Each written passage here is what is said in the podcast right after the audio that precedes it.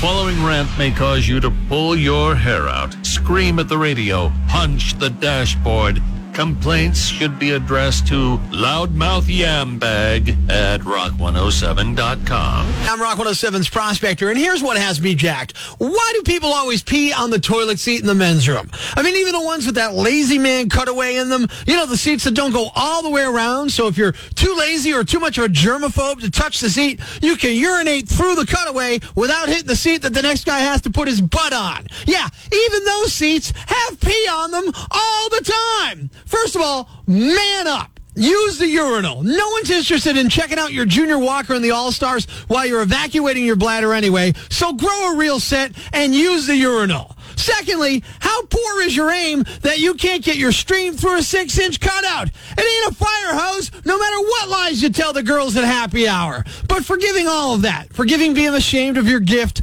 or your inability to aim, I gotta ask, who raised you? Who raises someone who won't clean up their own mess? If you dribble like Larry Bird and get some on the seat, how about you wipe it off? That way, the next guy doesn't tweak his lower back after recoiling in horror from the cold, wet liquid kissing his squishy, fat cheeks.